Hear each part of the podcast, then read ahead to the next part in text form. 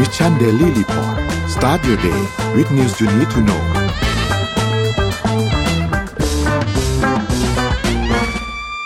สวัสดีค่ะ ท่านผู้ฟังทุกท่าน ยินดีต้อนรับทุกท่านเข้าสู่รายการ Mission Daily Report ประจำวันที่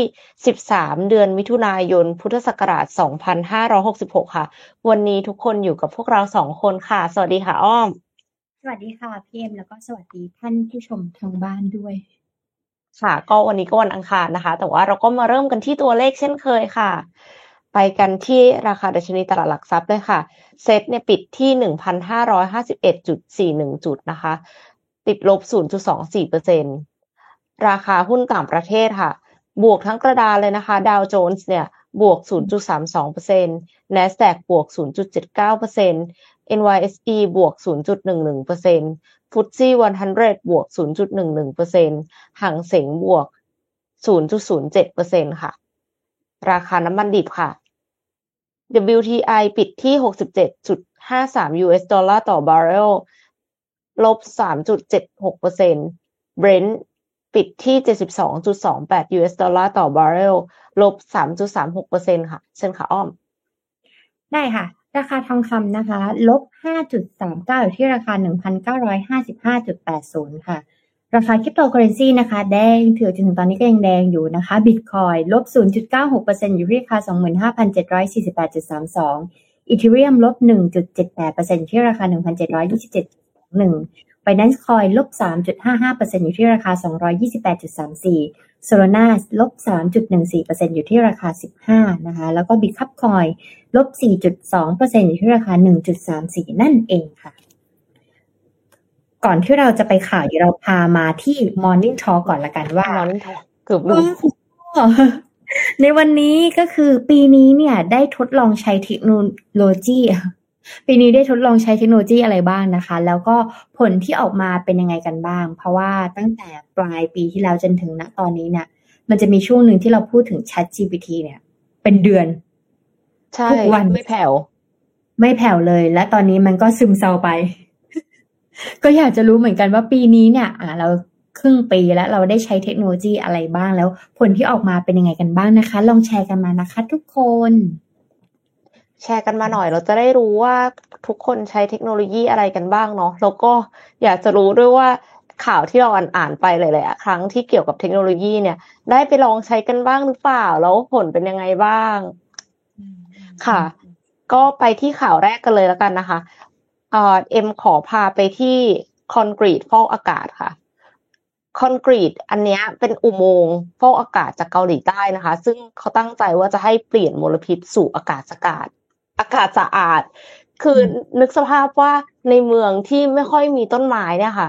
มีแต่คอนกรีต มันก็จะกลายเป็นว่าทุกคนก็รู้สึกได้ถึงมลภาวะใช่ไหมคะ แต่ว่าอันเนี้ยมันเป็นคอนกรีตประเภทใหม่ค่ะ ที่ช่วยให้อากาศสะอาดขึ้นด้วยนะคะ เกาหลีใต้เผยโฉมนวัตกรรมคอนกรีตเร่งปฏิกิริยาด้วยแสง ใช้อุโมงค์ฟอกอากาศบนถนนให้สะอาดยิ่งขึ้นค่ะ การจราจรทางบกเนี่ยเป็นหนึ่งในแหล่งผลิตมลพิษอากาศ ที่สำคัญของโลกนะคะ จึงมีคำถามว่าจะเป็นยังไงถ้ามีนวัตกรรมที่ช่วยให้ถนนมีรถรางวิ่งผ่าน แล้วก็ทำให้อากาศบริสุทธิ์ขึ้น วิศวกรในเกาหลีใต้เขาก็ได้แสดงให้เห็นว่าแนวคิดเนี้ยเกิดขึ้นได้จริงด้วยคอนกรีตที่มีตัวเร่งปฏิกิริยาด้วยแสงโฟโตคาตาลิติกที่ช่วยให้ลดอุโมงค์ลดลดมลพิษในอุโมงค์ได้ค่ะ คือจริง ๆ แล้วโฟโตคาลิติ โฟโตคาตาลิติกขออภัยค่ะ มันเกิดขึ้นครั้งแรกในญี่ปุ่นนะคะ คืออาจารย์คนหนึ่งที่เป็นนักวิจัยเนี่ยเขาค้นพบตั้งแต่ปีหนึ่งเก้าถ้าจำไม่ผิดคือหนึ่งเก้าสามเจ็ดแล้วก็คือมันเป็นไทเทเนียมไดออกไซด์ที่ฉาบไว้แล้วเสร็จแล้วพอมีแสงแดดมาค่ะ ก็เกิดการทำปฏิกิริยาขึ้น แล้วเสร็จแล้วก็เลยจะทำให้มันมีแยกแยกน้ำ ออกมาเป็นออกซิเจน กับไฮโดรเจน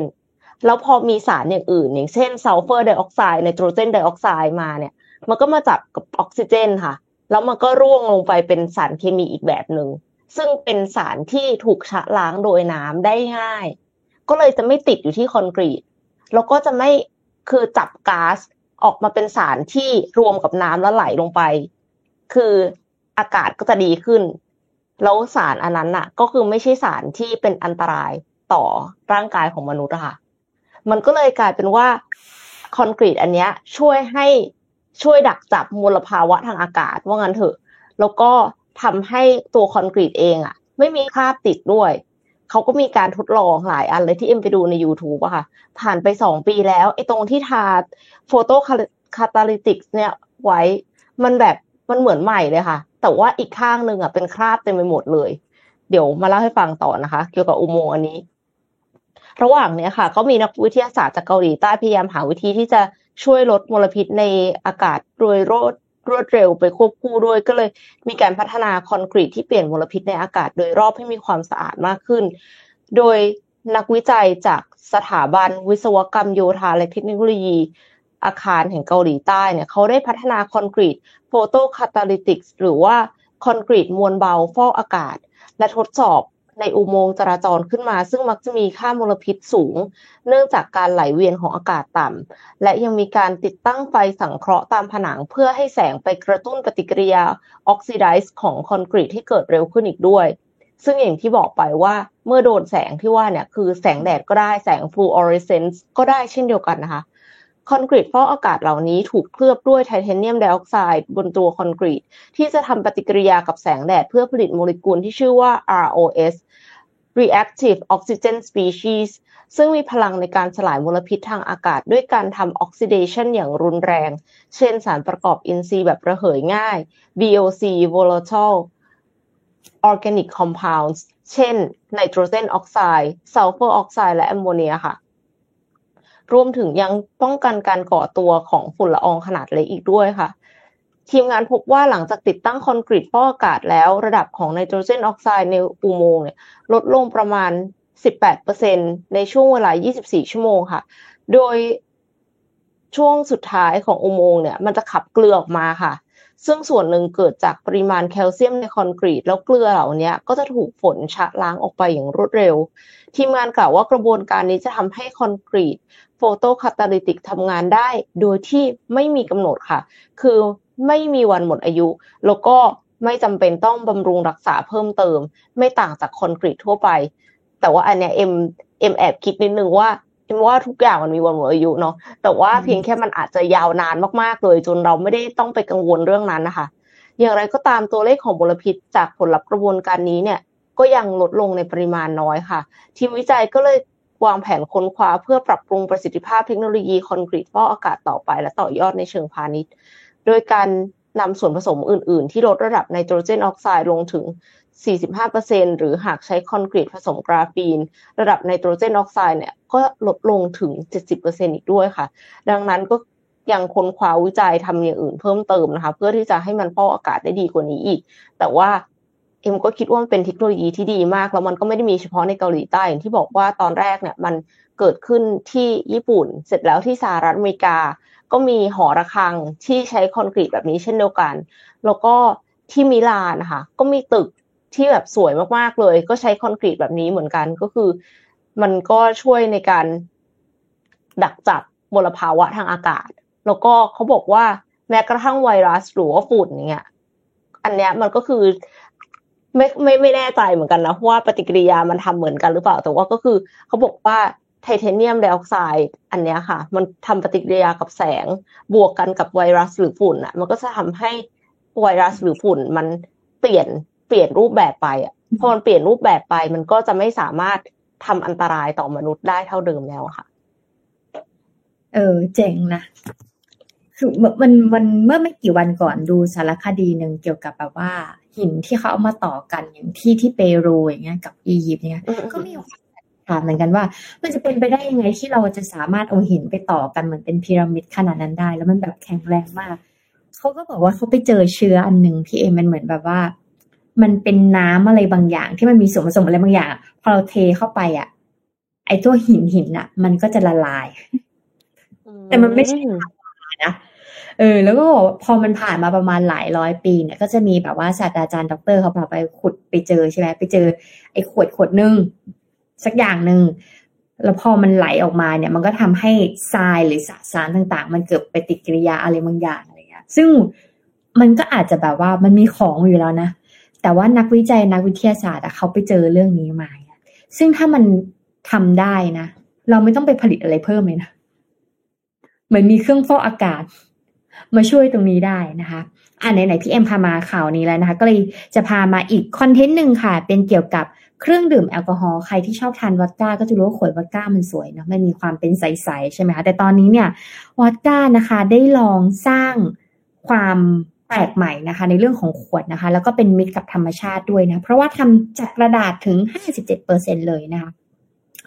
เครื่องดื่มแอลกอฮอล์ดูหน้าขวดนะขวดเหมือนขวดนมเลยเธอเออหน้าหน้าขวดยาคูนิดๆเออมีความเป็นสีนวลๆด้วยนะคะ เครื่องดื่มแอลกอฮอล์ไร้สี ในขวดแก้วใสด้วยนะคะ เป็นภาพจำของวอดก้าที่เราเคยคุ้นชินกันมามากนะคะแต่ล่าสุด Absolute Vodka เนี่ยได้ออกแบบขวดวอดก้ารูปแบบล่าสุด ที่มีความโดดเด่นสวยงาม และเป็นมิตรกับธรรมชาติ เพราะทำจากกระดาษ 57%ที่เหลือเนี่ยเป็นขวดพลาสติกรีไซเคิล 43%ซึ่งเป็นครั้งแรกที่ขวดวอดก้าถูกออกแบบให้อยู่ในบรรจุภัณฑ์ที่ใกล้เคียงกับกล่องน้ำผลไม้ ไม่ใช่รูปแบบเดิมๆที่เป็นขวดแก้วอีกต่อไปนะคะ ขวดกระดาษนี้นะคะ เป็นส่วนหนึ่งของความร่วมมือเนาะระหว่าง Paper Bottle Company Coca-Cola Company c a l b e r s P&G และ L'Oreal นะคะ โดยผ่านการทดสอบครั้งแรกที่งานเทศกาลในสหราชอาณาจักรสวีเดนสหราชอาณาจักรและก็สวีเดนด้วยนะแล้วก็พร้อมกับวางจำหน่ายในเทสโก้ 22 แห่งทั่วมหานครแมนเชสเตอร์ในช่วงฤดูร้อน เพื่อดูว่าขวดรูปแบบใหม่นี้เนี่ยจะส่งผลการตลาดอย่างไรบ้างนะคะ อันนี้อาจจะเป็นมุมมองหนึ่งก็คือว่า ของมันติดตลาดแล้ว เราถึงอาจจะสามารถทำได้ ไม่มีใคร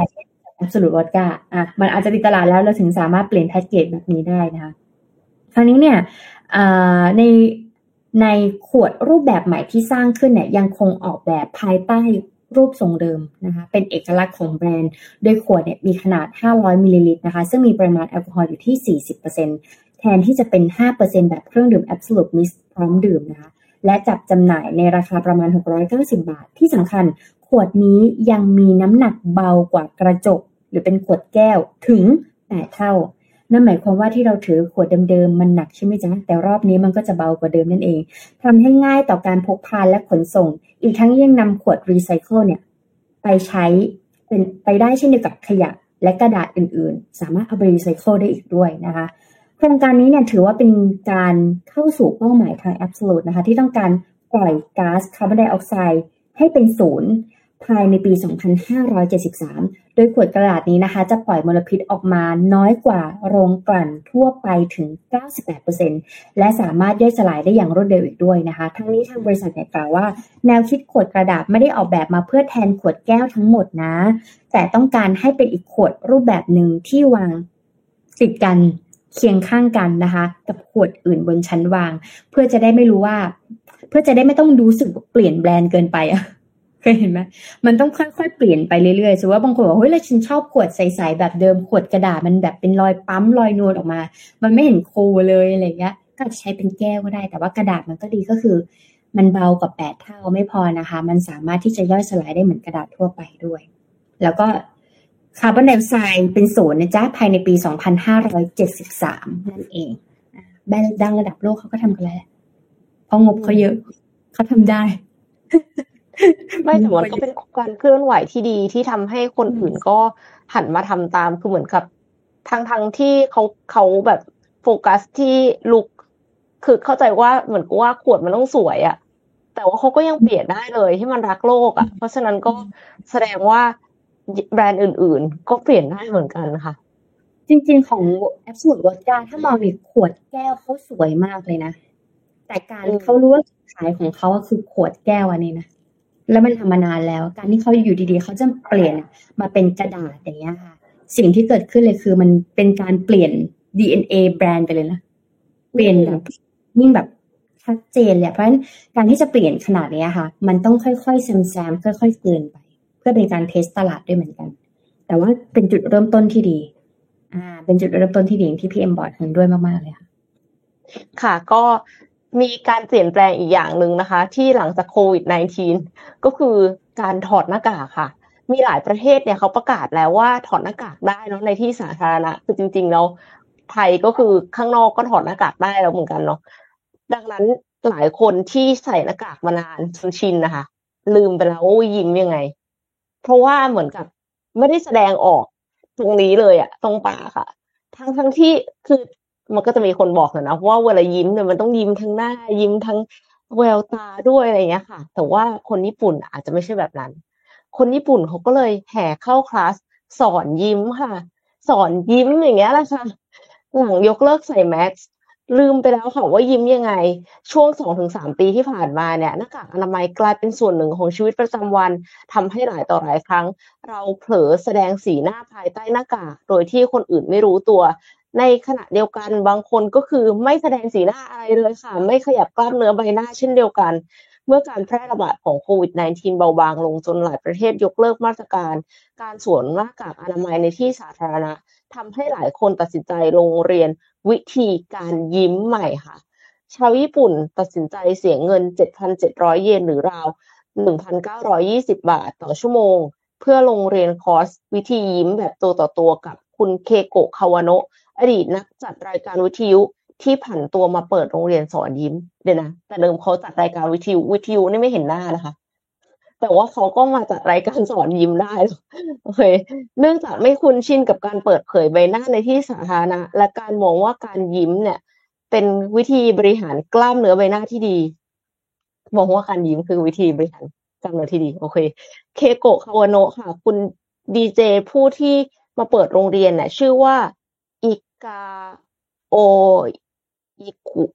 แปลว่าสถาบันยิ้มพิมพ์ใจค่ะในปี 2017 คุณคาวาโนะเริ่มต้นจากการสอนตามโรงยิม ก่อนที่จะกลายเป็นวิทยากรพิเศษอบรมพนักงานในองค์กรหลายแห่งในญี่ปุ่นรวมถึง IBM Japan ค่ะ การเรียนการสอนในคลาสของคาวาโนะเนี่ยเริ่มต้นจากการให้ผู้เรียนสังเกตรอยยิ้มปัจจุบันของตนเอง อันนี้เราก็ทำได้นะคะ สังเกตรอยยิ้มปัจจุบันของตัวเองก่อนในกระจกนะคะ จากนั้นจะให้ผู้เรียนฝึกยิ้มตามเทคนิคการยิ้มแบบฮอลลีวูดค่ะ Hollywood Sound Smiling Technique ซึ่งถือว่าเป็นรอยยิ้มพิมพ์ใจต้นแบบที่มีลักษณะตาเซี่ยวแก้มกลม ยกขอบปากเห็นปันวนเรียงสวยครบแปดจี้ ในช่วงแรกผู้เรียนจะรับรู้ได้ว่ากล้ามเนื้อใบหน้าไม่ได้เคลื่อนไหว อย่างที่คาดไว้ไม่สามารถทำตามได้อย่างสมบูรณ์จำเป็นต้องคลายกล้ามเนื้อแก้มและบริหารใบหน้า เพื่อจะได้สร้างรูปปากที่สวยงามได้ค่ะ เมื่อมั่นใจในรอยยิ้มของตัวเองแล้วสามารถที่จะทดลองยิ้ม ผ่านโปรแกรมให้คะแนนบนแท็บเล็ตเพื่อประมวลผลได้ด้วยเดิมทีคลาสของคุณคาวาโนะเนี่ยเขาเปิดแค่ปีละครั้งเท่านั้น แต่หลังจากคำสั่งบังคับสวมหน้ากากในพื้นที่สาธารณะถูกยกเลิก ความต้องการก็เพิ่มขึ้นค่ะธุรกิจดีเลยทำให้ตอนนี้เนี่ยเปิดคลาสเพิ่มเป็นสี่ครั้งต่อปี เพราะว่าตอนนี้รอยยิ้มมีความสำคัญ ไม่ใช่แค่บริหารใบหน้านะคะ คือกับการหางานด้วยค่ะ ที่จริงคนญี่ปุ่นเนี่ยเขาชอบใส่หน้ากากตั้งแต่ก่อนที่จะมีโควิด -19 แล้วนะ เพราะว่าเขาปกป้องตัวเองจากหวัดหรือว่าไข้ละอองฟางในช่วงฤดูหนาวแล้วก็ฤดูใบไม้ผลิค่ะ จากการสำรวจความคิดเห็นของประชาชนกว่า 1,200 คนในเดือนกุมภาพันธ์ที่ผ่านมา ของสถานีโทรทัศน์ NHK เนี่ยแสดงให้เห็นว่าแม้รัฐบาลจะไม่บังคับให้ประชาชนสวมหน้ากากในที่สาธารณะแล้ว แต่ผู้ตอบแบบสอบถามเกือบทั้งหมดจะยังคงสวมใส่หน้ากากต่อไปค่ะ มีเพียง 6%เท่านั้นที่จะมีแนวโน้มเลิกสวมหน้ากากอนามัยเมื่อออกนอกบ้าน นอกจากนี้หน้ากากอนามัยยังไม่ได้ใช้เพื่อป้องกันโรคภัยต่างๆ เท่านั้น คนญี่ปุ่นเนี่ยเขาใช้ปกปิดใบหน้าที่ไม่ได้แต่งหน้าด้วยค่ะ แล้วก็ไม่ได้โกนหนวดอะไรเงี้ยก็คือใส่หน้ากากปิดไว้เลยนะคะแล้วส่วนเอ็มอะเคยเจอนิสิตที่เป็นลูกศิษย์อะใส่หน้ากากตลอดเทอมเลยคืองงมากว่าจะใส่หน้ากากทำไมเขาบอกว่าหนูป่วยค่ะ ก็งงว่าป่วยนี่คือเป็นอะไรหรอเขาก็เลยเปิดหน้ากากออกมาให้ดูเขาเป็นสิวค่ะ แต่มันไม่ได้เยอะเลยนะเอาจริง ๆ แต่ว่าน้องเขาแบบไม่มั่นใจก็โอเค จะใส่ก็ใส่ไปแต่เธอบอกว่า โอเค สอนกันหนึ่งเทอมจำหน้าไม่ได้ ก็ แล้วทีเนี้ยค่ะ ก็คือ ขณะเดียวกันผู้เมื่อผู้คนส่วนใหญ่ ไม่ยอมถอดหน้ากาก คนอื่น ๆ ก็พลอยไม่ถอดหน้ากากตามไปด้วย ก็เลยไม่น่าแปลกใจนะคะ ที่คนหนุ่มสาวจำนวนมากโดยเฉพาะผู้หญิงจะรู้สึกประหม่าเมื่อไม่สวมหน้ากาก จนต้องเข้าคลาสเรียนยิ้มกับคุณคาวาโนะค่ะ ผู้คนในประเทศแถบเอเชียตะวันออกเนี่ย สื่อสารผ่านดวงตาเป็นหลักการใส่หน้ากากเนี่ย จึงไม่ใช่อุปสรรคในการสื่อสาร แตกต่างจากชาวตะวันตกที่เขาแสดงออกทั้งสีหน้าโดยเฉพาะดวงตาและปาก ดังนั้นหน้ากากอนามัยจึงมีผลต่อการอ่านสีหน้าของชาวตะวันตกเป็นอย่างมากแต่จริงๆเอ็มก็อ่านปากเหมือนกันนะเวลาที่เราคุยกันอย่างเงี้ยถ้าสมมติว่าอีกฝั่งหนึ่งเขาไม่ได้ใส่หน้ากากก็จะเข้าใจมากกว่าแหละ แต่ว่าทีเนี้ยค่ะ ก็คนญี่ปุ่นเนี่ยจำเป็นจะต้องกลับมายิ้มอีกครั้งเพราะว่ามีนักท่องเที่ยวหลั่งไหลเข้ามา ก็ต้องสื่อสารกับคนที่ อาจจะเป็นคนตะวันตกเนาะซึ่งเขาก็ต้องการการเห็นทั้งหน้าอะไรเงี้ยแล้วก็มีเรื่องการสมัครงานด้วย ก็เลยต้องมาฝึกยิ้มอีกครั้งหนึ่งค่ะ ก็เป็นธุรกิจที่น่าสนใจ คือถ้าเป็นเมืองไทยก็จะเป็นแบบ personality เนาะสอนบุคลิกภาพอะไรเงี้ยอันนี้คือเขาสอนแบบ specialize ทางยิ้มเลยค่ะ โดยเฉพาะเฮ้ยญี่ปุ่นเขาญี่ปุ่นจริง ๆ เนาะเขาคิดได้เนาะเออ รู้เลยว่าบรรยากาศคลาสจะเป็นอย่างนี้อโน เขาก็บอกว่าจะสอนยิ้มก่อนอื่นนะคะจะแปลเป็นไทยนะเหมือนทีวีแชมเปี้ยน เราจะต้องมีการมองกระจกก่อนนะคะ อ่าลองดูนะคะ ว่าเวลายิ้มต้องเป็น เพราะเวลาเอ่อคนญี่ปุ่นเวลาเขาแสดงพฤติกรรมเนี่ยเพราะว่าพฤติกรรมเขาเรียกว่า กิจกรรมชีวิตประจำวันเนี่ยเขาจะค่อนข้างมีความเรียบร้อยเนาะมีการโค้งคำแบบการกุมมืออะไรเงี้ยเราก็อาจจะอ่านท่าไม่ออกเหมือนกันเนี่ยนะเขาก็จะต้องมีการฝึก body language เพราะการยิ้มมันก็จะเป็นสิ่งที่ง่ายที่สุด แล้วก็เฮ้ยมันเจ๋งมากเลยทำไมญี่ปุ่นเขาคิดได้ดีขนาดนี้ อันนี้ไม่ได้ส่งข่าวให้ทีมแต่อยากจะมาพูดให้ฟังว่า อย่างญี่ปุ่นเนี่ยตอนนี้ก็จะมีสตาร์ทอัพนะคะผุดไอเดียที่รับจ้างลาออกจากงานแทนคนที่ ขี้กลัวขี้เกรงใจรู้สึกผิดมีค่าบริการประมาณห้าพันบาท มันแบบเชิญให้ไปออกให้อะไรอย่างเงี้ยอันนี้แบบพูดเร็วๆนะ เพราะว่าอยากแชร์เพราะข่าวมันสั้นมาก บริษัทสตาร์ทอัพแห่งหนึ่งนะคะ ในญี่ปุ่นชื่อว่า Exit ได้ค้นพบโอกาสทางธุรกิจที่ไม่เหมือนใคร เพราะว่าในการช่วยให้ผู้คนเนี่ยแยกทางกับนายจ้างแบบจบแบบสวยๆ อ่า นะคะ ค่าธรรมเนียมในการจัดการอยู่ที่ประมาณ 20,000 เยน ประมาณ 4,916 บาท บริษัท Exit นี้จะเป็นผู้ดำเนินการขั้นตอนการลาออกจากงานในนามของลูกค้า บริษัทนี้ก่อตั้งตั้งแต่ปี 2017 นะคะ โดยคุณโทชิยุกิอินิอิโนะนะคะ ซึ่งตัวเขาเองนั้นเนี่ยก็เคยมีประสบการณ์ พบความยุ่งยากในการลาออกจากงานมาก่อน เพราะว่าเวลาคนญี่ปุ่นเขาจะมีเหตุผลแล้วเขามีความ empathy สูงใช่ไหมบางทีเราจะเชิญลูกน้องออกอะ่ะมันมันเจ็บปวดนะ อะในมุมเขานั้นเนี่ยก็เลยมีสตาร์ทอัพอันนี้ผุดขึ้นมานะคะ ดังนั้นลูกค้าหลายคนของบริษัท Exit เนี่ยคนในหนุ่มสาวที่อยู่ในประมาณอายุ 20 กว่า และพวกเขารู้สึกว่าไม่กล้าหรือว่ากลัว หรือว่าเกรงใจในจ้าง หรือบางทีอยากจะลาออกด้วยก็ไม่รู้ เกรงใจไม่กล้าบอกในจ้างอะไรก็เลยจ้างบริษัทนี้มาลาออกแทนให้นะคะ ซึ่งบริการของบริษัท Exit นี้เนี่ยมีความลดลดเรื่องของแรงกดดันทางวัฒนธรรม อ่านะในเรื่องของการมีพันธสัญญาในการเซ็นสัญญางานระยะยาวนะคะ ก็เป็นอีกหนึ่งไอเดียที่น่าสนใจ อันนี้แบบชอบมากๆนะคะ แล้วก็อันนี้น่าจะเป็นข่าวยาวสักนิดหนึ่งแต่อ้อมอยากจะมาพูดในเรื่องของเวลาที่เรามีคนใกล้ตัวแล้วกันนะเป็นของประเทศญี่ปุ่นอีกแล้ว ถ้าสมมติเรามีคนใกล้ตัวรู้สึกว่าเขาไม่อยากออกไปนอกบ้าน เขาไม่อยากออกไปไหน ขอเลือกเก็บตัวอยู่แต่ในบ้านนี้เนี่ย บางทีเนี่ยเขาอาจจะเป็นลักษณะอิ คิโคโมริก็ได้นะคะ พอดีว่าอ้อมไปฟังพอดแคสต์มานะคะ ด้วยรักและปรัชญา EP 4นะคะก็คือชื่อว่า introvert เป็นโดยตั้งแต่กำเนิด หรือว่าเป็นเพราะสังคมบีบบังคับนะคะ ตอนนี้น่าสนใจมากๆ ซึ่งอาจารย์แก้วได้พูดถึงภาวะหนึ่งที่เรียกว่าอิคิโคโมริ หรือว่าการแยกตัวออกจากสังคมของคนญี่ปุ่นนะคะ เลยอยากจะพาทุกคนมาความทำความรู้จักเรื่องนี้กันนะคะ แต่ก่อนอื่นต้องทำความเข้าใจก่อนว่าอิคิโคโมริเนี่ยไม่ใช่คำที่บ่งบอกลักษณะ introvert หรือโลกส่วนตัวสูงนะคะ แต่ในญี่ปุ่นเนี่ยถือว่าเป็นสภาวะทางจิตใจชนิดหนึ่งที่เกิดขึ้นมา โดยเฉพาะในหมู่วัยรุ่น หรือวัยทำงานที่อยู่ก็เก็บตัวแต่ในบ้านไม่ออกไปไหนเลยนะคะโดยเฉพาะอยู่ในห้องแต่ตัวเองอ่าอยู่ในห้องของตัวเองอย่างเดียวนะไม่ไปโรงเรียนไม่ออกข้างนอก ไม่ไปทำงานเป็นเวลานานแล้วอาจจะเคยเห็นข่าวในโซเชียลมีเดียนะที่เป็นชายวัยรุ่นคนหนึ่งนะคะ อยู่ในห้องนั้นเป็นสิบสิบปี สั่งอาหารมากินที่บ้านและไม่ออกไปไหนเลยนะคะ พอมันเป็นอย่างเงี้ยหลายเดือนและหลายปีเนี้ยใครที่เป็นแฟนมังงะ หรืออ่านการ์ตูนคอมิกหรืออนิเมะญี่ปุ่นเนี่ยจะรู้ว่าการมีลักตัวละครลักษณะเนี้ยที่เก็บตัวอยู่ในห้องอยู่นะคือมันสะท้อนจนมาถึงเป็นการ์ตูนนั่นแสดงว่ามีคนจำนวนเนี้ยที่เป็นแบบนี้เยอะนะคะ ซึ่งภาวะนี้มันเกิดในตอนไหน มันเกิดเริ่มตั้งแต่ในช่วงศตวรรษที่ 1990 ในขณะที่ญี่ปุ่นเนี่ยกำลังเชิญเผชิญความย่ำแย่ทางเศรษฐกิจนะคะทำให้วัยรุ่นจำนวนมาก ไม่สามารถที่จะทำตามความฝันและทำให้ความฝันเป็นจริงได้ เพราะประเทศญี่ปุ่นเป็นประเทศที่มี passion กับสิ่งที่ทำมาก ๆ เลยเนาะไม่ว่าอยากจะทำร้านอาหารอยากจะทำร้านอะไรก็แล้วแต่เขามี passion ในสิ่งที่เขาทำมากๆเขาเคารพในอาชีพการงานของเขามากๆ แต่คราวนี้พอมันเศรษฐกิจมันย่ำแย่มากๆเลยเนี่ย มันทำให้เขาจะต้อง drive ชีวิตตัวเองในการที่ต้องทำในสิ่งที่ต้องทำมากกว่าความฝันนะคะ มันเลยเกิด การหนีหน้าสังคมเพื่อซ่อนความอับอายในมุมเขามันถึงเป็นเรื่องของความอับอายเลยที่มีต่อตัวเอง ซึ่งพอมันผ่านมาประมาณ 8 ปีเนี่ยในปี 1998 เนี่ยมันเลยถูกบัญญัติคำนี้ขึ้นมานะคะว่าอิคิโคโมริโดยศาสตราจารย์ธรรมกิไซโตะนะคะ จิตแพทย์ชาวญี่ปุ่น เพื่อใช้นิยามอาการของคนหนุ่มสาวที่ไม่เข้าเกณฑ์สำหรับการวินิจฉัยสุขภาพจิตตอนนั้น ยังไม่ได้เป็นสภาวะเหมือนโรคซึมเศร้า แต่แค่รู้สึกตัว อยากออกจากที่อื่นและอยู่แต่ในบ้านของตัวเองนะคะ ซึ่งในปัจจุบันนี้ค่ะ ไม่ใช่แค่อิคิโคโมริที่มีแต่แค่สังคมญี่ปุ่นเท่านั้นนะยังแพร่หลายไปประเทศอื่นๆด้วย เพื่อร่วมกัน ศึกษาและเป็นโรคทางจิตวิทยาที่เป็นทางการต้องมาหาทางแก้นะคะ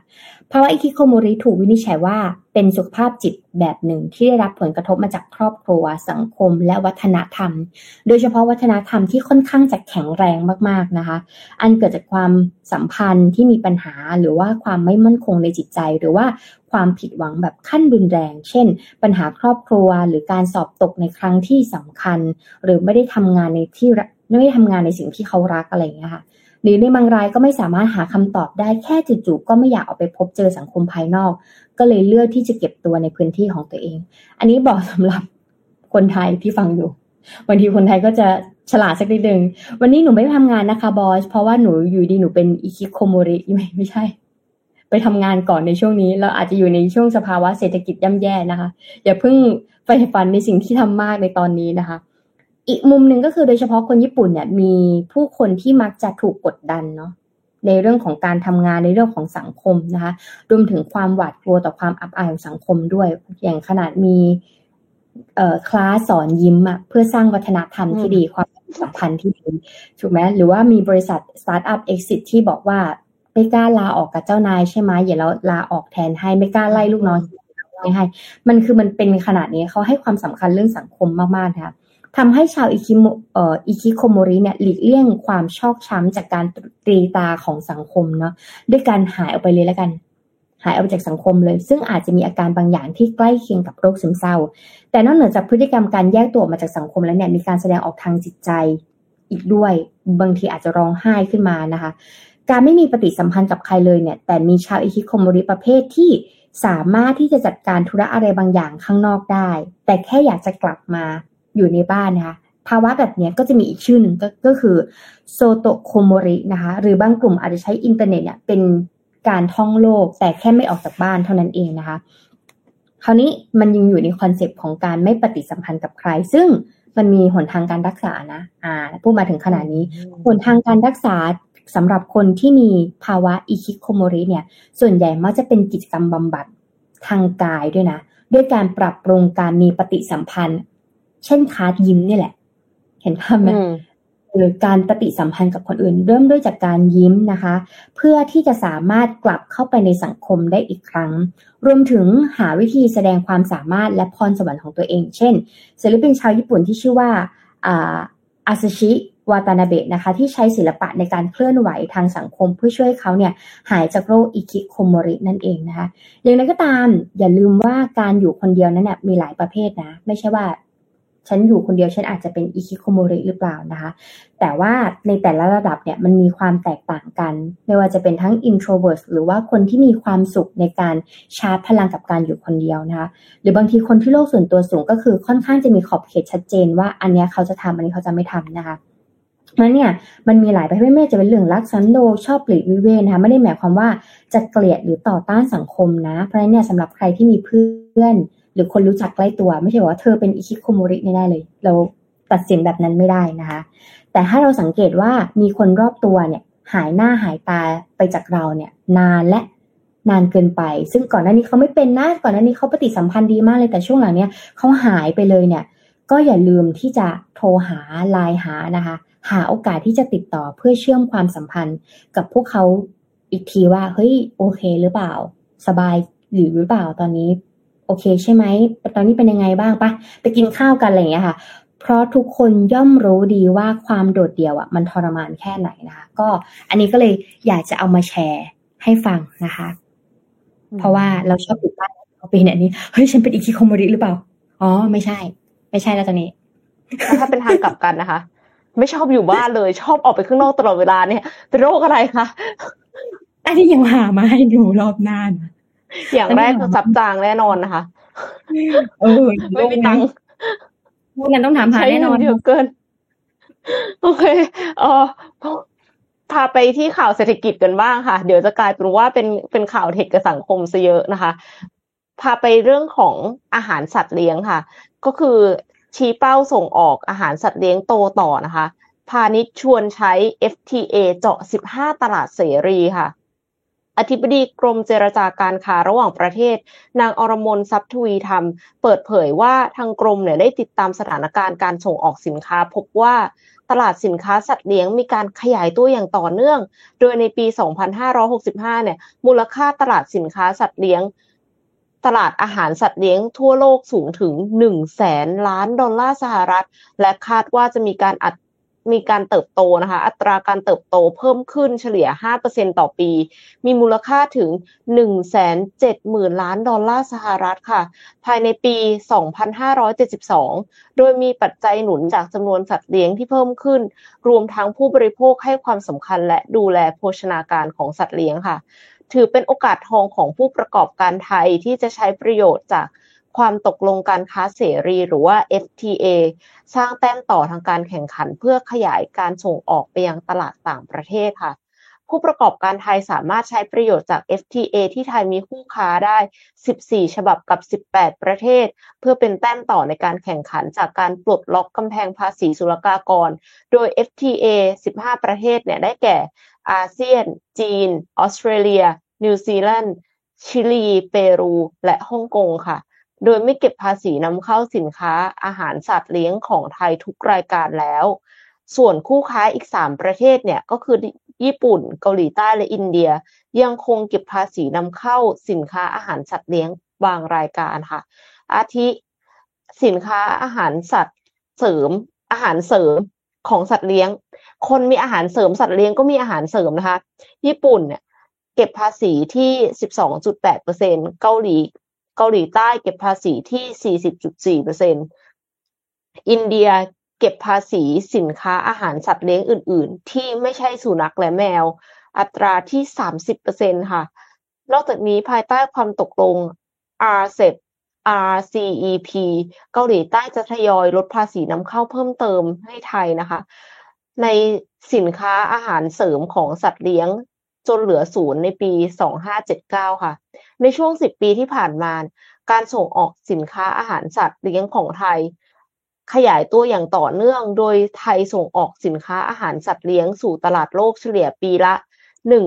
1,697 ล้านดอลลาร์สหรัฐ มีอัตราการเติบโต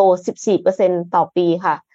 ที่ส่งออกที่สำคัญเลยก็คืออาหารสัตว์ประเภทสุนัขและแมว เฉลี่ยปีละ 1,389 ล้านดอลลาร์สหรัฐ เติบโต 17%ต่อปี สินค้าอาหารสัตว์อื่นๆ เฉลี่ยปีละ 308 ล้านดอลลาร์สหรัฐ เติบโต 5%ต่อปี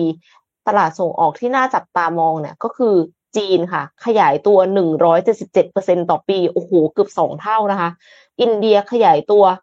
ไม่สิเกินสองเท่า เพราะว่าถ้าขยายตัวหนึ่งหนึ่งร้อยเปอร์เซ็นก็คือขยายตัวไปอีกเท่าหนึ่งนะคะ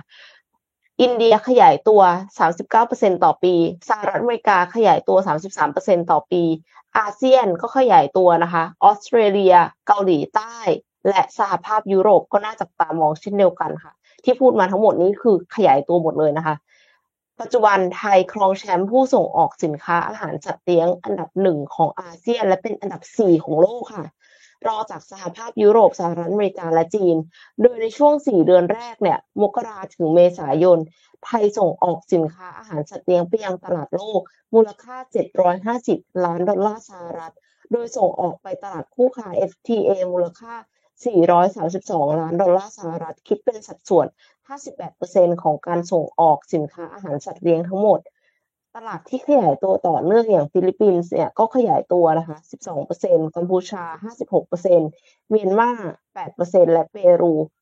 64%ค่ะ ในช่วงครึ่งปีหลังก็คาดว่าการส่งออกสินค้าอาหารสัตว์เลี้ยงของไทยจะขยายตัวเช่นเดียวกันนะคะ ถือเป็นโอกาสของผู้ประกอบการที่จะใช้ประโยชน์จาก FTA ในการส่งออกค่ะ โดยเฉพาะอย่างยิ่งการสินค้าขายสินค้ากลุ่มพรีเมียม เพื่อเจาะตลาดเจ้าของสัตว์เลี้ยงที่ใส่ใจสุขภาพและคุณภาพชีวิตของสัตว์ ให้ความสำคัญกับการรักษามาตรฐานสินค้า สอดคล้องกับด้านสุขอนามัยของสากล และมีกระบวนการผลิตที่ไม่ทำลายสิ่งแวดล้อม มีความรับผิดชอบต่อสังคมค่ะ ก็จะช่วยดึงดูดใจผู้บริโภค แล้วก็ผู้นำเข้าในต่างประเทศได้มากขึ้นค่ะ ลูกค้าคนหนึ่งก็อยู่ตรงนี้เลยนะคะ เพราะว่าอ้อมเนี่ยเพิ่งซื้อสุนัขมาสองตัว กระโดดเย้งๆอยู่ตรงระเบียงเนี่ยบ้านเนี่ยไม่พังนะคะ พังไปสักนิดหนึ่งแล้วโอ้จริงเห็นดูในสตอรี่คือแบบว่าซนมาก นี่คือหน้าตาคล้ายๆกับน้องโคดดิ้งของอ้อมเลย หน้าตาเป็นอย่างนี้ ตอนที่จะเอาชิบะมาเนี่ย แล้วก็เขาบอกว่าเออมันซนนะ แล้วก็ไปอ่านประวัติมาเออไปอ่านเผ่าพันธุ์มาสายพันธุ์มาเออมันก็ซนแหละหมาทุกตัวมันต้องซนที่เผ่านะ ปรากฏว่ามันซนกว่าที่เราคิดค่ะ วันหนึ่งมี24ชั่วโมงนะคะ นางวิ่งไปแล้ว 22 ชั่วโมงค่ะ นางวิ่งแบบ non-stop ไม่หยุดเลยนะคะ และอุตสาหกรรมน้องหมาเนี่ยโหมันโตมากเลยนะ ตัวอ้อมเองอะพอไปเดินในละตอนแรกไม่อิน แต่พอเราไปเดินในร้าน สัตว์เลี้ยงของสัตว์เลี้ยงของเล่นสัตว์เลี้ยงอะมันสนุกมากเลยพี่เอ็ม ไม่ใช่แค่อาหารอะแล้วอย่างล่าสุดเนี่ย มีโรงพยาบาลสัตว์ ของน้องหมาเนี่ยเปิด 24 ชั่วโมง คือเปิดเป็นโรงพยาบาล 24 ชั่วโมง มีโรงแรมให้ฝาก มีการฉีดวัคซีน มีอาบน้ำ มีแอป มี notification มีรถแท็กซี่สำหรับรับส่งน้องหมาโดยเฉพาะอะเออ เรารู้สึกว่ามันโตมากๆ แล้วก็ดีใจนะ ที่แบบว่าประเทศไทยติดอันดับหนึ่งในอาเซียน แล้วก็อันดับสี่ของโลก ใช่ อันดับเราสี่ของโลกเลยค่ะเราเพิ่งไปนึกเรานึกว่าเป็นการท่องเที่ยวเราอาจจะต้องเปลี่ยนแกนใหม่แล้ว ว่าเศรษฐกิจด้านแบบว่า LGBTQ เรื่องสัตว์เลี้ยงเนาะเออ ก็นอกเหนือจากการท่องเที่ยวเราก็สามารถทำอย่างอื่นเพิ่มได้ มาเถอะแล้วบางทีอะเอาเนี่ยสมมติว่าอ้อมอยู่คอนโดอย่างเงี้ยเมื่อก่อน เมื่อตอนก่อนมีน้องหมาเนี่ยอ้อมจะทำความสะอาดบ้านอะสองวันทำที แต่พอมีน้องหมามาแล้วอะค่ะ อ้อมทำความสะอาดบ้านวันละสามรอบ ยังไม่พอเลยอะมีเดลิเวอรี่สำหรับการทำความสะอาดอะไรไหมอะไรเงี้ยคือมันมันมีแล้วก็คนที่ตอนนี้คอนโด เนี่ย มันเป็นมันเป็นเพ t เฟ n ลี่แล้วไงแทบจะหลาย ๆ คอนโดที่เกิดใหม่ขึ้นมาเนี่ย จะต้องมีสามารถเอาสัตว์เลี้ยงเข้ามาแล้วอะมันก็เป็นจุดขายจุดหนึ่งที่แบบ ไม่ว่าจะเป็นพนักงานทำความสะอาดหรืออะไรเงี้ย มันเข้าถึงตรงนี้มากขึ้นอะจริง ๆ แล้ว target เนี่ยเป็น target ที่จะโตมากๆ อย่างเราไปดูในในใน shop ของน้องแมวอะน้องว่าน้องหมาเนี่ยของเล่นเยอะแล้วนะน้องแมวเยอะกว่า มีทรายมีที่ขบเล็บขดบนดาดฟ้าบนบนอาคารบนเสาไม่พอมาขบบนข้างล่างอีกแล้วคือแบบโอ้โห ถ้าทำแล้วมันสนุกมากอะ่ะเออเราเห็นแล้วแบบเออ สนุกดี จริง แต่สิ่งที่ชอบขบที่สุดคือพม่านหรือเปล่าคะ เห็นมีหลายคนมากเลยที่น้องแมวเนี่ยเป็นสไปเดอร์แมวนะคะก็เกาะพม่านแล้วก็รูดตัวลงมาโอ้โหจะเป็นลมไม่รู้ต้องเปลี่ยนพม่านเดือนละกี่ครั้ง อีกสิ่งหนึ่งที่ขบเก่งมากคือมือของเรา สิ่งที่อ้อมเรียนอย่างอย่างอย่างมา Morning Talk อย่างเงี้ยบอกเราใช้เทคโนโลยีอะไรแล้วล่าสุดไปดาวน์โหลดแอป แอปเสียงน้องหมา เออ อะไรที่มันเป็นเกี่ยวกับ AI นะหน้าน้องหมาหมายถึงเออแปลสกนภาษาว่าน้องหมาพูดว่าอะไรอย่างนี้เหรอห้องห้องมามันจะพูดประมาณนี้แบบนี้อะไรเงี้ย หรืออันเนี้ยอะอวยอ้อมกำลังจะเทรนน้องหมานะคะ ว่าให้กดพูดกับเรานะคะ ที่ฝรั่งเขาชอบทำกันอ่านี่ลองดูว่าจะเป็นยังไงนะคะ แต่ว่าเรามีใช่เรามีภาระเพิ่มแล้วค่ะทุกคน อืม สมมูลสมมูลนี่โดนขยำหัวไปแล้วนะคะ น้องหมาอ้อมเนี่ย Learning กับ Coding เนี่ยขยำหัวสมมูล น่าสงสาร มาที่ Morning Talk กันสักนิดนึงเลยไหมคะ ถ้าอย่างนั้นไหนๆมาเลยก็พูดถึงเรื่องเทคโนโลยีละแล้วพูดถึงเรื่องเทคโนโลยีเรื่องสัตว์เลี้ยงเออจริง ๆ แล้ว การที่จะใช้เทคโนโลยีอะเอ็มรู้สึกว่าแต่ละคนมันต้องมันต้องมีปัญหาอะไรสักอย่างหนึ่งก่อน ซึ่งทุกคนมีประมาณสิบล้านปัญหาอยู่แล้วล่ะแล้วถึงจะคิดว่าจะไปใช้เทคโนโลยี เพราะว่าถ้าไม่มีปัญหาอะไร ก็ไม่รู้ว่าจะไปใช้สิ่งใหม่ทำไมใช่ไหมแต่ว่าก็คืออย่างอ้อมอย่างเงี้ยเพิ่งจะเลี้ยงสัตว์ แล้วเสร็จแล้วก็สื่อสารกันไม่ได้ ก็เลยอยากจะให้น้องหมาเนี่ย กดปุ่มเพื่อที่จะสื่อสารกับเราใช่ไหมคะแล้วก็อย่างคนที่ไปใช้ Chat GPT อะโอเค ส่วนหนึ่งซึ่งอาจจะเป็นส่วนใหญ่เลยแหละ ตื่นเต้นกับเทคโนโลยีใหม่ ก็เลยไปลองใช้ดู แต่ถ้าเขาไม่ได้มีปัญหาอะไรที่ Chat GPT โซฟได้สำหรับเขาจริง ๆ ในที่สุดเขาก็จะเลิกใช้ไป เพราะว่าเขาก็รู้สึกว่า อ๋อเออ ประมาณนี้เข้าใจละ เราก็ไป แต่มันมีหลายคนมากค่ะ ที่ใช้ Chat GPT สม่ำเสมอต่อเนื่อง แล้วก็คือแบบกลายเป็นว่าใช้เก่งไปเลยอะแล้วก็ทำให้ตัวเองทำงานได้เร็วขึ้น เยอะเลยก็มี คือไม่ว่าจะเป็นในรูปแบบของแชทเอง หรือว่าใน GPT ที่เป็น API อะค่ะ เอาไปต่อ แล้วก็มีคนที่ใช้แบบพวก Mid Journey พวกที่แบบสร้างรูปภาพอะแล้วก็เอาไปคุยกับลูกค้าได้ หมายความว่า brief แรกอะคือแทนแทนที่จะแบบอะ brief brief มาเสร็จแล้วก็ draft แรก แทนที่จะวาดเอง แทนที่จะต้องทำเสียเวลาทำ Illustrator เยอะแยะค่ะ ก็คือไปพร้อมเอา พร้อมเอาเสร็จได้รูปภาพ ลูกค้าไม่ถูกใจอะแก้พร้อม แก้พร้อมตามที่ลูกค้าบอก เสร็จแล้วไป draft สองคือจนเข้าใจกันละว่าต้องการอะไรแล้วสุดท้ายค่อยไป create เองทีหลัง แล้วก็มีคนที่แบบถึงขนาดว่า ให้ Chat GPT คิดคอนเทนต์แล้วก็เอาไปเขียนบทความ โดยที่แต่ถ้าอันเนี้ย เอ็มอะขอแบบ ขอมีคอชั่นนิดนึง มีหลายคนมากที่มาสอนว่า เนี่ยคุณใช้ AI อะ แล้วก็ทำหนังสือไปขายบน amazon.com ได้เลยนะ คือในกรณีนั้นนะคะ จริง ๆ แล้ว Amazon อะเขามีวิธีจับอยู่ เพราะว่าเขารู้อยู่แล้วมันมีคนทำแบบนี้เยอะ ดังนั้นคือเขาก็จะพยายามจับว่าถ้าคำพูดอะไรที่แบบ มันออกมาลักษณะประมาณเนี้ยเขาก็จะรู้แล้วว่ามันคือ AI เพราะว่าเขาก็ไม่ได้ใช้คนจับไงเขาก็ใช้ AI จับเหมือนกัน แล้วสำหรับเอ็มนะเอ็มคิดว่าต่อให้เขาจับไม่ได้อะค่ะ ในที่สุดอะคนอ่านอะอ่านแล้วเขาก็จะรู้สึกว่าเขาไม่ได้ได้อย่างที่เขาต้องการอะเพราะว่าเราใช้ AI เขียนแปลว่าคนอื่นก็ใช้ AI เขียนได้เหมือนกันกับเรานะสิ ใช่ไหม คนที่เขาพร้อมเก่งอะดังนั้นมันก็จะไม่มีอะไรที่มันยูนิค คือเอ็มรู้สึกว่าสำหรับเอ็มนะเอ็มอ่านหนังสือที่คนเขียนอะเขาเขียนออกมาจากประสบการณ์ของเขา ถ้าเขาไม่ได้มีความรู้สึกมีประสบการณ์ แล้วเขียนออกมาสำหรับเอ็มคือมันก็ไม่ได้ใช้อะไรได้ขนาดนั้นอะคือไม่ได้อยากอ่านหนังสือที่แบบทฤษฎีจัด อยากอ่านหนังสือที่มันผสมกันกับความเป็นจริง หลังจากลองไปใช้สิ่งนี้มาแล้ว มันเจออะไรบ้างปัญหาอุปสรรคมันมีอะไรบ้างอะไรเงี้ยค่ะ แล้วเราก็ต้องการประสบการณ์จากมนุษย์เนาะ จากคนที่มีปัญหาเดียวกันกับเราจำเป็นจะต้องแคร์เรื่องความสัมพันธ์อย่างการไล่ออกอย่างเงี้ย คือเราก็ไม่ได้ต้องการไกด์ไลน์ว่า ถ้าสมมติว่าเราจะไล่พนักงานออก เราต้องปฏิบัติดังนี้หนึ่งเรียกเข้าไปคุยก่อนสองมีการตักเตือนหนึ่งครั้งสามให้เขาไปทำงานอีกทีหนึ่งสี่ถ้ายังไม่ปรับปรุงต้องตักเตือนอีกครั้งที่สอง ห้าไม่ไม่เราไม่ได้ต้องการสิ่งนี้ เราต้องการว่าบอกว่าปกติแล้วจิตวิทยาคนเป็นไงจากประสบการณ์คนแบบนี้เป็นอย่างนั้นคนแบบนั้นเป็นอย่างนี้อะไรเงี้ยเคยใช้แบบนี้มาแล้วถ้าเกิดมันมีปัญหาอย่างนี้ อาจจะต้องทำแบบนี้หรือเปล่า หรือคุณจะต้องไปเข้าใจเขาในด้านนี้เพิ่มเติมคือต้องการแบบนี้ค่ะ ดังนั้นถ้าเราเอา AI ไปใช้ทำงานโดยที่เราไม่ได้ใส่อินพุตตัวเองเข้าไปเลยอะ่ะ ก็คือไม่ไหวจริง คือหมายถึงว่าในความรู้สึกเอ็มนะทุกอย่างมันจะไม่คมเลยแล้วมันก็จะกลายเป็นว่า ทื่อๆไม่มีคุณค่าอะไรที่สร้างขึ้นมาจริง ๆอะคือเราเหมือนกับเราฉวยโอกาสจาก AI เพื่อหารายได้ระยะสั้น และในที่สุดมันก็จะกลับมา hurt reputation ของเราเองเออใช้ AI ได้ ใช้ให้เป็นเครื่องมือ ใช้ให้เป็นลูกน้องเรา เรายังคงเป็นนายมันอยู่ เรายังเป็นคนเป็นคนที่แบบมีหัวคิดสร้างสรรค์อยู่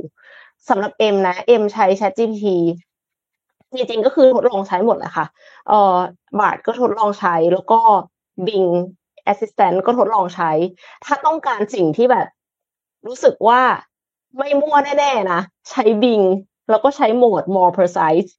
มันจะแบบเกือบจะเป็น search engine ละแล้วก็แต่ว่าก็คือข้อเสียก็คือถ้ามันไม่มีอะไรที่มัน search เจอได้ค่ะ ก็มันก็จะไม่มี ผลลัพธ์ออกมาให้เรา ส่วน Chat GPT อะ เอ็มคิดว่ามันมีประโยชน์มากเลย เวลาที่เราต้องการไอเดีย หมายความว่าเวลาที่ปกติทำดีไซน์ thinking เราก็ต้องแบบ empathize ทำ ideation อะไรเงี้ย อยากจะได้ไอเดียเยอะๆๆๆโดยที่ไม่ได้ต้องสนเลยนะว่าคุณภาพเป็นยังไงอะ โอ้โห อันนี้ ChatGPT แบบช่วยได้เยอะมาก เอามาอีก เอามาอีก เอามาอีก ได้ได้หมดเลยนะคะ แล้วก็มันก็จะมีสิ่งที่เราแบบไม่เคยนึกถึงมาก่อนเลยอะ แล้วก็อีกอย่างหนึ่งก็คือการช่วย paraphrase ใหม่ คือสมมติว่าเราเขียนภาษาอังกฤษแล้วเราไม่พันไม่มั่นใจในภาษาตัวเองอะบอกมันว่า act like ตึ๊ดตึ๊ดอย่างเช่น คนที่ทำเรซูเม่ค่ะ act like a professional recruiter แล้วก็จุด แล้วก็บอกว่า paraphrase these bullet points อะไรเงี้ย แล้วก็คือ copy paste bullet point ของเราลงไป มัน return กลับมาใช้ powerful words เป็น action verb ข้างหน้าอะไรอย่างเงี้ย คือแบบว่าตามแบบฉบับเป๊ะ อันเนี้ยเลิศเพราะว่าเราควบคุมไว้แล้วว่า เนื้อหามันคือยังไง แล้วเราอ่านแล้วเราก็รู้ว่าตกลงมันถูกต้องหรือเปล่า ถ้ามันมั่วอะไรขึ้นมาเราก็แก้ออกได้ คือใช้ AI ให้เป็นนายเรา อย่าใช้เออย่าใช้ AI ให้เป็นนายเรา ใช้ AI ให้เป็นลูกน้องของเราค่ะ อันเนี้ยคือประสบการณ์ที่ได้จากการใช้เทคโนโลยีใหม่ในช่วงนี้ เออเฮ้ยแต่ที่พี่เอ็มแชร์เจ๋งมากเลยนะ เพราะว่ามันเห็นภาพ อันนี้อ้อมเห็นเห็นด้วยของที่อ้อมใช้คล้ายๆ กับพี่เอ็มแต่อ้อมจะใช้แค่ แค่ไม่ได้ full option ขนาดนั้นอ้อมใช้แค่แบบ explorer แบบหาไอเดียใหม่ๆอะแต่เป็นสิ่งที่เราอยากรู้ไงอ่า เป็นสิ่งที่เราอยากรู้หรือว่าขอ how to แบบง่ายๆอย่าไปทำเองอะไรเงี้ย หรือบางทีแบบ อ่านอันเนี้ยแล้วอยากได้ข้อสรุป เช่นสมมติว่าเราทำเกี่ยวกับ coding เด็กเนาะอ่า เช่น trend trend coding สำหรับเด็กในปี 2050เนี่ยพูดถึงอนาคตเกิดอะไรบ้างเออมันก็จะเป็นข้อข้อหน้าที่ของเราคือ จริงไหมใช่ไหมเออความยิ่งเรายิ่งเราอยู่ ถ้าเราอยู่ในอุตสาหกรรมนั้นๆเนี่ยเรารู้จักเนี่ยเราก็จะสามารถ เออ มันจริงแฮะ เออ มันใช่แฮะ อะไรเงี้ยแล้วเราค่อยมาไฟล์เอาอีกทีนึงว่าจะทำคอนเทนต์แบบไหน หรืออันนึงก็อาจจะเขียนโค้ด เขียนโค้ดมันไม่ มันถ้าถึงภาษาลัวที่ใช้ใน Roblox Studio อย่างเงี้ย มันทำไม่ได้อยู่แล้ว เพราะว่า เพราะว่ามันต้องมีการลากอ็อบเจกต์มาเขียนเพิ่มอะไรเงี้ยแต่ถ้าเกิดแบบง่าย ๆ เช่นเว็บไซต์ทำหน้าง่ายๆได้ แต่ว่าแต่จะทำสเกลใหญ่ๆอะในมุมโปรแกรมเมอร์อย่างเงี้ยสมมติว่ามีประมาณโปรแกรมเมอร์สมมติว่าหกคน แต่ละคนเนี่ยอยู่ต่างประเทศถ้าเกิดใช้ Chat GPT เนี่ยมัน bug เยอะมากเลยนะ ไปก๊อปเมาส์มาแทรกอะ front end back end security database อย่างเงี้ย มาก๊อปวางไม่ได้เลยนะคะ เออ คือสำหรับ Chat GPT มันแค่สำหรับมันเป็นเหมือน storyboard ใช้ง่าย ๆ ที่เราได้เห็นภาพเนี่ยแต่เราจะทำแอปใหญ่ขนาดนั้นน่ะถ้าทำอย่างนั้นแก้ bug เยอะมากเลยดังนั้นโปรแกรมเมอร์เขาก็เลยรู้สึกว่า ถ้าจะแก้ bug ขนาดเนี้ยเขียนใหม่ง่ายไปเลยอ่า อันนี้ อันนี้เป็นแบบแบบประมาณนี้ประมาณนี้ถ้าใช้ในมุมแบบฝั่งสาย tech นะ แต่ถ้าเกิดฝั่งสาย tech อีกมุมหนึ่งก็คืออาจจะเป็นแบบหาไอเดีย หา solution ใหม่ ๆ ขึ้นมา เทรนในอนาคตอะไรเงี้ย การคาดการณ์ prediction จะเป็นแบบไหนอะไรเงี้ยประมาณนี้มมีมีคอมเมนต์ค่ะ มีบอกว่าได้ลองใช้ speech to text แปลงคลิปเสียงภาษาไทยเป็นตัวหนังสือไทย บางตัวค่อนข้างแม่นเลย แต่ยังผันวรรณยุกต์ผิดบางจุด บางทีก็หายไปทั้งประโยค ยังไงเราก็ต้องเช็คเอง ใช่ใช่คือทุกครั้งทุกอย่างเครื่องมืออะค่ะ ยังไงเราก็ยังต้องเช็คเองเนาะแต่ว่ามันก็มาทุ่นแรง คือ ดีกว่าเราต้องมานั่งทำเองทั้งหมดใช่ไหมคะมันอาจจะทำให้เราเสียพลังงานเสียเวลาสักสามสิบเปอร์เซ็นของของแต่เดิมที่เราต้องเสียร้อยเปอร์เซ็นเนาะซึ่งเออจริงๆไออย่างในในมือถืออะค่ะ เวลาที่เอ็มจะพิมพ์อะไรลงไปบนคีย์บอร์ดอะเอ็มมักจะใช้แบบกดไมค์อะ แล้วเสร็จแล้วมันก็พิมพ์ลงไปอะอันนี้คือคือเป็นของ Android อะนะของ Google Keyboard เออ เพราะฉะนั้นก็คือมันก็เร็วอยู่แล้ว และอันนั้นอะค่อนข้างแม่นของ Google Keyboard อะ แต่ว่าเวลาที่ไปงานสัมมนาแล้วแล้วสรุปเนื้อหามาเอ็มยังพิมพ์เองอยู่นะพิมพ์แบบพิมพ์ นั่งกดมือเป็นระวิงนิ้วจะล็อกอะไรเงี้ยไม่สามารถที่จะบอกว่าใช้อัดแล้วก็แบบอ๋อเปลี่ยนเลยค่ะ เปลี่ยนเป็นเท็กซ์เลยค่ะ แล้วก็แบบว่านั่งฟังชิวๆยัง ยังยังไม่รู้ว่ามีเครื่องมือไหนที่ทำได้แม่นขนาดนั้นค่ะ ลองอะถ้าไม่ไม่เห็นภาพ เราเอามือถืออะแล้วกดไลน์ก็ได้อะกดไลน์มันจะมีขวาใช่ปะที่มันเป็นเหมือนเสียง แล้วเป็นเป็นคีย์บอร์ดอะลองพูดอะ แล้วลองส่งอะ คนอ่านเราพอเราอ่านอีกทีเราจะรู้ว่าไม่ได้พิมพ์เอง เคยไหมเหมือนส่งข้อความมองแล้วก็ เอ้ย ไม่สะดวกส่งเสียงอะเอาแล้วกันเดี๋ยวเราพิมพ์เอ้ยพิมพ์ไม่ไม่ถนัดอะส่งเสียงพูดไปให้มันเป็นคำพูดมาให้ แล้วก็ส่งไปหาลูกน้องมันจะแปลกๆนะทุกคน ฉันว่าแบบนี้นะมันจะขึ้นแบบ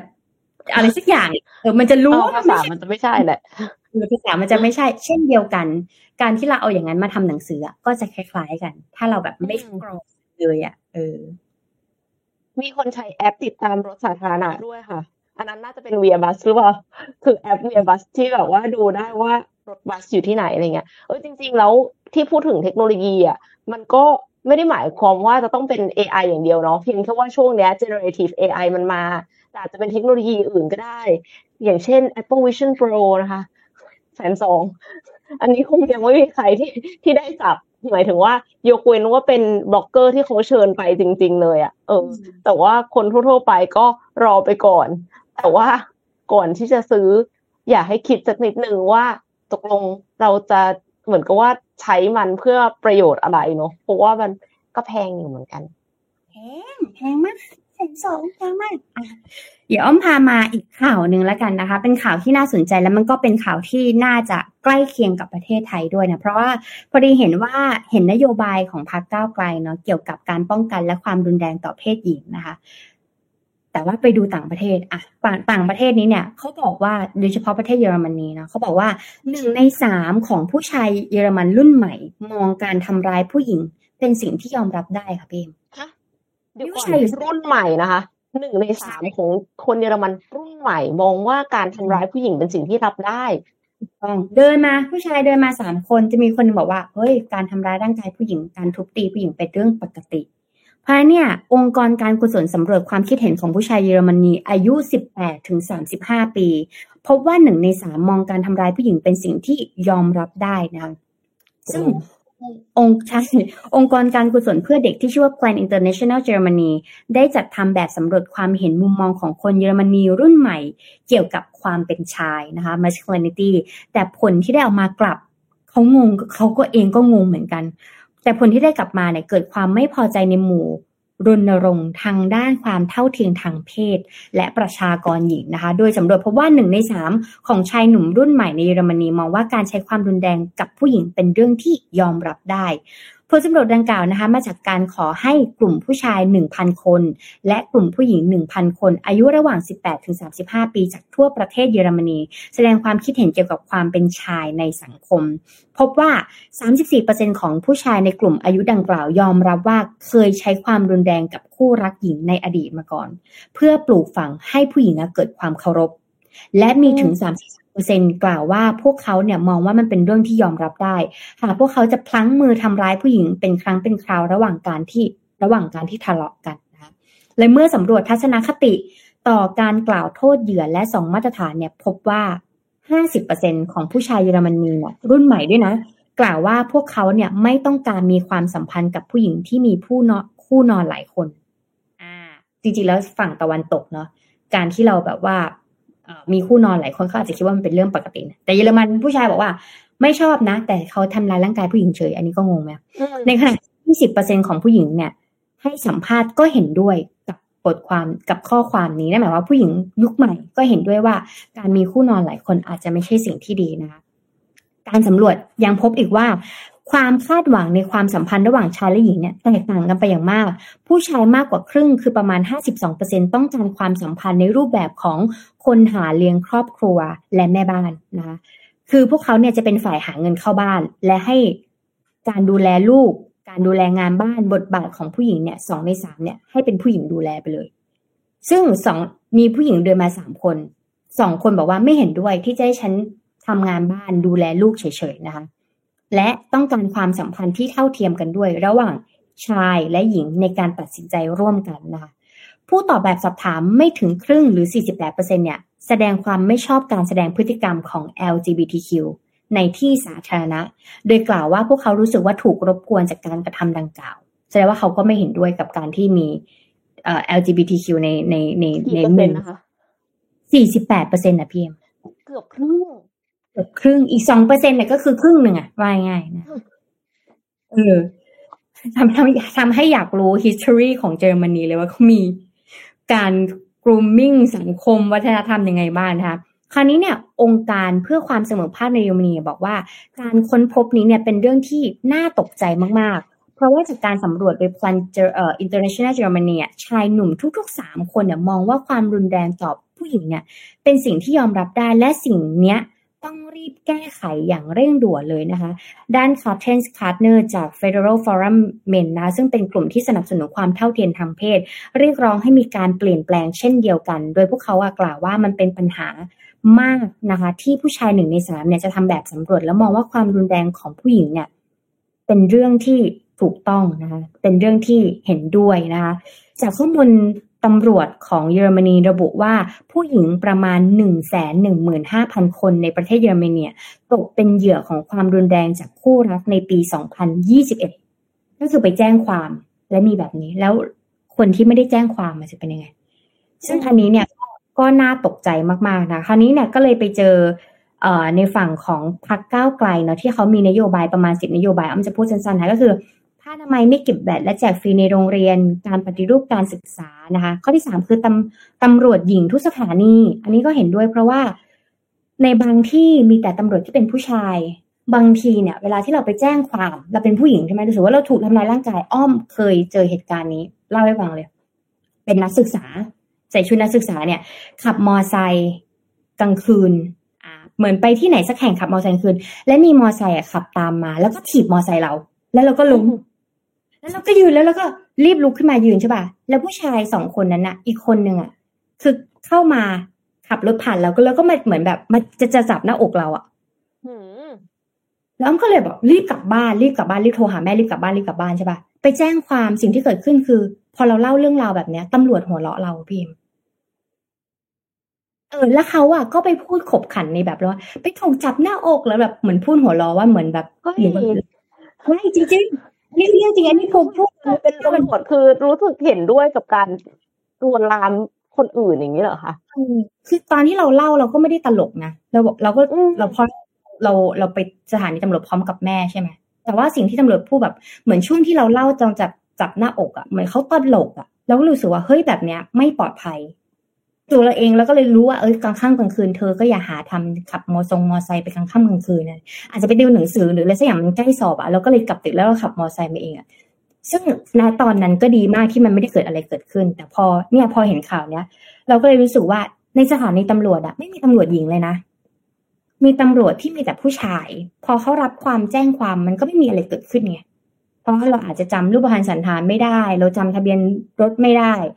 ฝ่ายนึงก็ใส่หมวกกันน็อกด้วยอะไรเงี้ย ซึ่งอันเนี้ยมันก็อันตรายมากๆนะอะกลับมาที่พักเก้าไกลแล้วกันอะนโยบายที่สี่นะคะ ปรับปรุงกฎหมายต่อต้านความรุนแรงทางเพศ นโยบายที่ห้าคือการสมรสเท่าเทียมคู่รักทุกเพศแต่งงานกันได้นะคะนโยบายที่ 6 คือรับรองทุกเพศสภาพคำนำหน้าด้วยความสมัครใจนะคะ ชายหญิงเอ่อนายนางสาวหรือนายเนี่ยแล้วแต่จะใส่หรือไม่ใส่ก็ได้นะคะ นโยบายข้อที่ 7 คือยุติการตั้งครรภ์ไม่เกิน 12 สัปดาห์รับยาฟรีทุกโรงพยาบาลนะคะนโยบายที่ 8 คือ 10 ลาคลอด 10ร้อย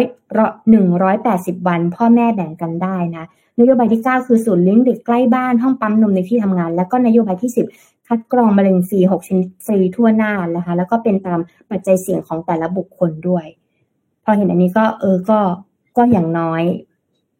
ผู้หญิงอย่างเรา ก็อย่างน้อยยังมีที่พึ่งแล้วก็เห็นด้วยพอนึกข่าวแบบตำรวจหญิงทุกสถานีนึกถึงเหตุการณ์ปุ๊บขึ้นมาเลย นี่คือลืมไปแล้วเนี่ยเออเย่โอ้คือคือคือคุณเป็นตำรวจนะคุณทำแบบนี้ไม่ได้นะคือคุณจะมีทัศนคติแบบนั้นที่บ้าน ฉันก็ไม่รู้หรอกแต่ว่า คือ เออ แล้วตอนเล่าเนี่ยเขาเพิ่งขายได้เนาะ พิมพ์ไปอะมันเขาเขียนอะมันเขาสมัยเขายังไม่ได้พิมพ์แล้วเขาจะเป็นการเขียนเขียนพอเล่าไปเงี้ยเขาจะมีตำรวจอื่นๆมันไม่ได้มีแค่เคาน์เตอร์นั้นเคาน์เตอร์เดียวใช่ไหมมันมีหลายเคาน์เตอร์ที่มันอยู่ข้างหลังอะไรเงี้ยเราก็เลยรู้สึกว่าอ่าเราก็พูดไม่ออกเหมือนกัน แต่เราด้วยความที่เราจิตใจแข็งแรง เราโอเคไงแต่ถ้าเป็นคนอื่นอะคดีคดีทำลายคดีที่แบบโดนไปแล้วอะ อันนี้คืออ้อมยังปกป้องตัวเองได้ใช่ไหมแต่ว่าบอกว่าถ้าไม่งั้นอะ คนที่เขาโดนไปแล้ว แล้วเขาแบบมีบาดแผลทางใจอะค่ะแล้วไปเจอคนหัวเราะใส่อะโอ้โหสุดๆเลยนะคือถ้าบอกว่าทำอะไรไม่ได้หรอก เพราะว่ามันยังไม่ได้เกิดอะไรที่มีหลักฐานขึ้นอะเรื่องหนึ่งอันนี้ก็ดูปัดความรับผิดชอบแต่ว่าก็ยังแบบ ก็ยังไม่แย่มาก อืม ที่ที่หัวเราะนี่คือแบบอ๋อถ้าคุณมีลูกสาว คุณก็อยากให้ลูกสาวโดนนี้ดิถูกปะตอนนี้นี่ถึงเรื่องนี้จะรู้สึกแบบ มองไม่น่าแม่คิดว่าแม่จะใส่หรือเปล่า แต่แม่ก็กลับบ้านกลับบ้าน ให้มันจบจบไปก็คือรู้แล้วว่าพึ่งไม่ได้ว่างั้นเถอะได้พึ่งไม่ได้แต่ว่า เรื่องนี้ต้องเตือนสติเลยนะว่า ถ้าทำได้จะดีมากก็คือมีตำรวจยิง แต่ตำรวจยิงก็ต้องมีเยอะนะเพราะว่าในระบบราชการไทยเนี่ย ความเป็นความเป็นนายความเป็นบ่าว ความเป็นเลเวลความเป็นเพศสภาพในการทำงานมันมันมีเยอะอะเพ ราะฉะนั้นเนี่ยถ้าทำได้จะดีมากเพราะว่าคนที่มีไปหาตำรวจเขามีปัญหาเขาไม่ได้ไม่เขาไม่ไปหาหรอกค่ะนะหรอกแล้วไปหาแล้วเจอเหตุการณ์แบบนี้มันไม่ดีไงขอปิดท้ายข่าวด้วยข่าว TikTok นิดนึงค่ะ มีอดีตผู้บริหารไบแด ByteDance เผยว่าพรรคคอมมิวนิสต์จีนเนี่ยมีสิทธิระดับสูง เข้าถึงข้อมูลผู้ใช้ TikTok ได้ทั้งหมดค่ะ คุณหยูเนี่ยเป็น อดีตผู้บริหารของ b บ d a n c e ยื่นฟ้องบริษัทเก่าของตัวเองที่ศาลชั้นต้นของซานฟรานซิสโก ฐานการเลิกจ้างอย่างไม่เป็นธรรม ในส่วนหนึ่งของเอกสารฟ้องเนี่ยคุณหยูเปิดเผยว่าพรรคคอมมิวนิสต์จีนมีสิทธิ์เข้าถึงข้อมูลผู้ใช้ในระดับสูง หรือที่เรียกว่า super user สามารถดูข้อมูลของผู้ใช้ได้ทั้งหมด เขาเรียกกันภายในบริษัท ByteDance เนี่ยว่ามันไม่ใช่ super user นะมันคือ god user เลย คือแบบว่าทำได้ทุกอย่างเหมือนพระเจ้านะคะ รวมถึงดูใช้ผู้ใช้งานในสหรัฐด้วย คุณอยู่ในระบุว่าข้อมูลที่พรรคคอมมิวนิสต์สามารถเข้าถึงได้เนี่ย เช่น เลข IP ID ของซิม จนถึงข้อมูลการสื่อสารต่างๆ ซึ่งพรรคเนี่ยใช้สิทธิ์ God User